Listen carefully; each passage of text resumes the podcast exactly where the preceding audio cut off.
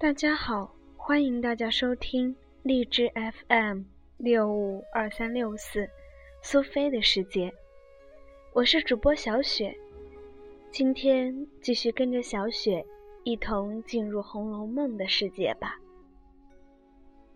上回说到，不言老尼陪着凤姐，凤姐略作片时，便回静室歇息，老尼相送。此时众婆娘媳妇见无事，皆陆续散了，自去歇息。眼前不过几个心腹常是小婢，老尼便趁机说道：“我正有一事，要到府里来求太太，先请奶奶一个示下。”凤姐因问何事，老尼道：“阿弥陀佛，只因当日我先在长安县内善财庵内。”出家的师姐，那时有个施主，姓张，是个大财主。他有个女儿，小名金哥。那年都往我庙里来进香，不想遇见了长安府府太爷的小舅子李衙内。那李衙内看上金哥，一心要娶，打发人来求亲。不想金哥已受了原任长安备首的公子平定，张家意欲退亲，又怕守备不依，因此说已有了人家。谁知李衙内执意不依，定要娶他女儿。张家正无计策，两处为难。不想守备家听见此信。也不管青红皂白，便来作践辱骂，说一个女儿许几家，偏不许退定礼，就要打官司告状起来。那张家急了，只得着人上京来寻门路，赌气偏要退定礼。我想如今长安节度云老爷与府上最气，可以求太太与老爷说声。打发一封书去，求云老爷和那守备说一声，不怕那守备不依。若是肯行，张家连亲家孝敬也就情愿。凤姐听了，笑道：“这事倒不大，只是太太再不管这样的事。”老尼道：“太太不管，奶奶也可以主张了。”凤姐听说，笑道：“我也不等这银子使，也不做这样的事。”静虚听了，打趣妄想，半晌叹道：“，虽如此说，只是张家已知我来咱们府里，如今不管这事，张家不知道没工夫管这事，不稀罕他的谢礼。”倒像咱们府里连这点子手段也无有的一般。凤姐听了这话，便发了兴头，说道：“你是素日知道我的，从来不信什么是阴至司、地狱报应的。凭你什么事？我说要行就行。你叫他拿三千银子来，我就替他出这口气。”老尼听说，喜之不尽，忙说：“有有，这个不难，我比不得他们拉棚扯纤的图银子。这三千银子，不过是给他打发说去的小厮做盘缠，便使他捡几个辛苦钱。我一个钱也不要他的，便是三万两，我此刻也还拿得出来。”老尼连忙答应。又说道：“既如此，奶奶明日就开恩也罢了。”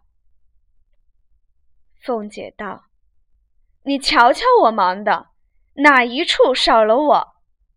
既应了你，自然快快的了结。”老尼道：“这点子事，在别人跟前就忙得不知怎么样了。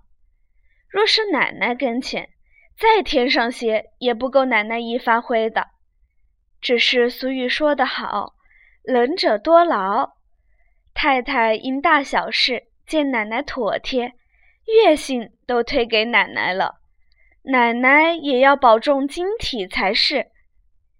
一路话奉承的凤姐越发受用了，也不顾劳乏，更攀谈起来。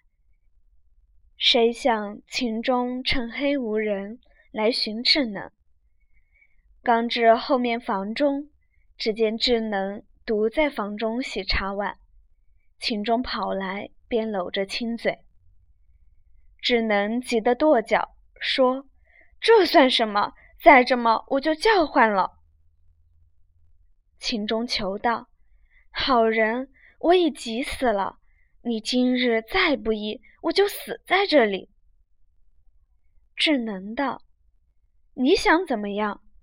除非我出了这牢坑，离了这些人，才依你。”秦钟道：“这也容易，只是远水救不得近渴。”说着，一口吹了灯，满屋漆黑，将智能抱到炕上，就云雨起来。那智能百般正错不起，又不好叫唤的，少不得依他了。正在得去之时，只觉一人进来，将他二人按住，也不择声。二人不知是谁，唬得不敢动一动。只听那人嗤的一声，掌不住笑了。二人听声，方知是宝玉。秦钟连忙起身抱怨道：“这算什么？”宝玉笑道：“你倒不依，咱们就叫喊起来。”羞得智能趁黑影里跑了。宝玉拉了秦钟出来道：“你可还和我犟？”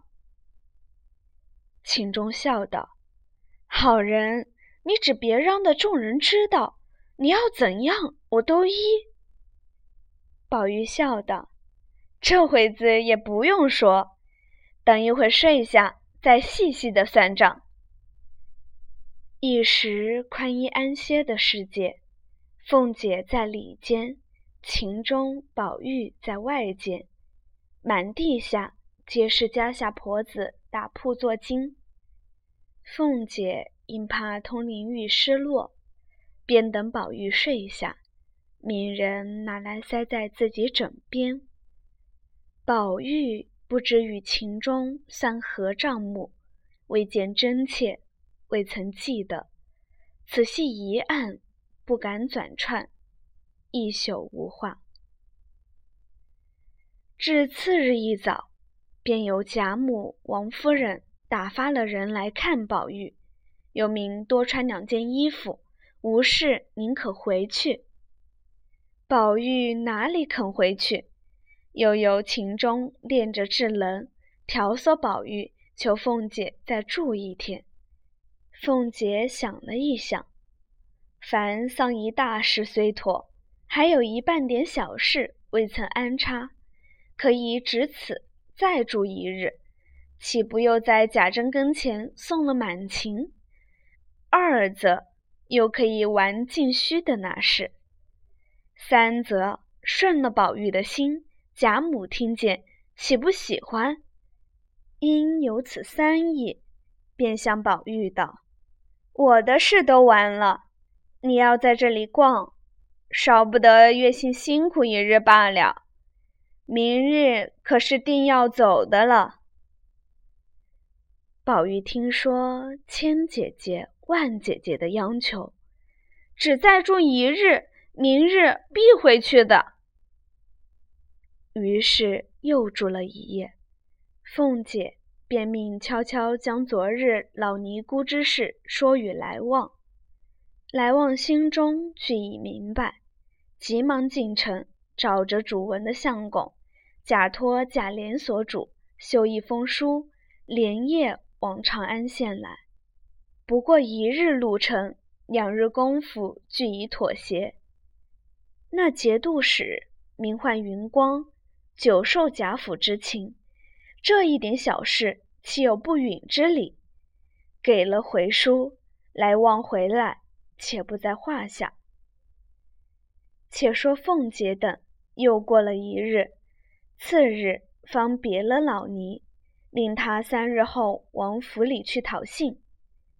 那情忠与智能，百般不忍分离，背地里多少幽气密约，不用细数，只得含泪而别。凤姐又至铁剑寺中照望一番。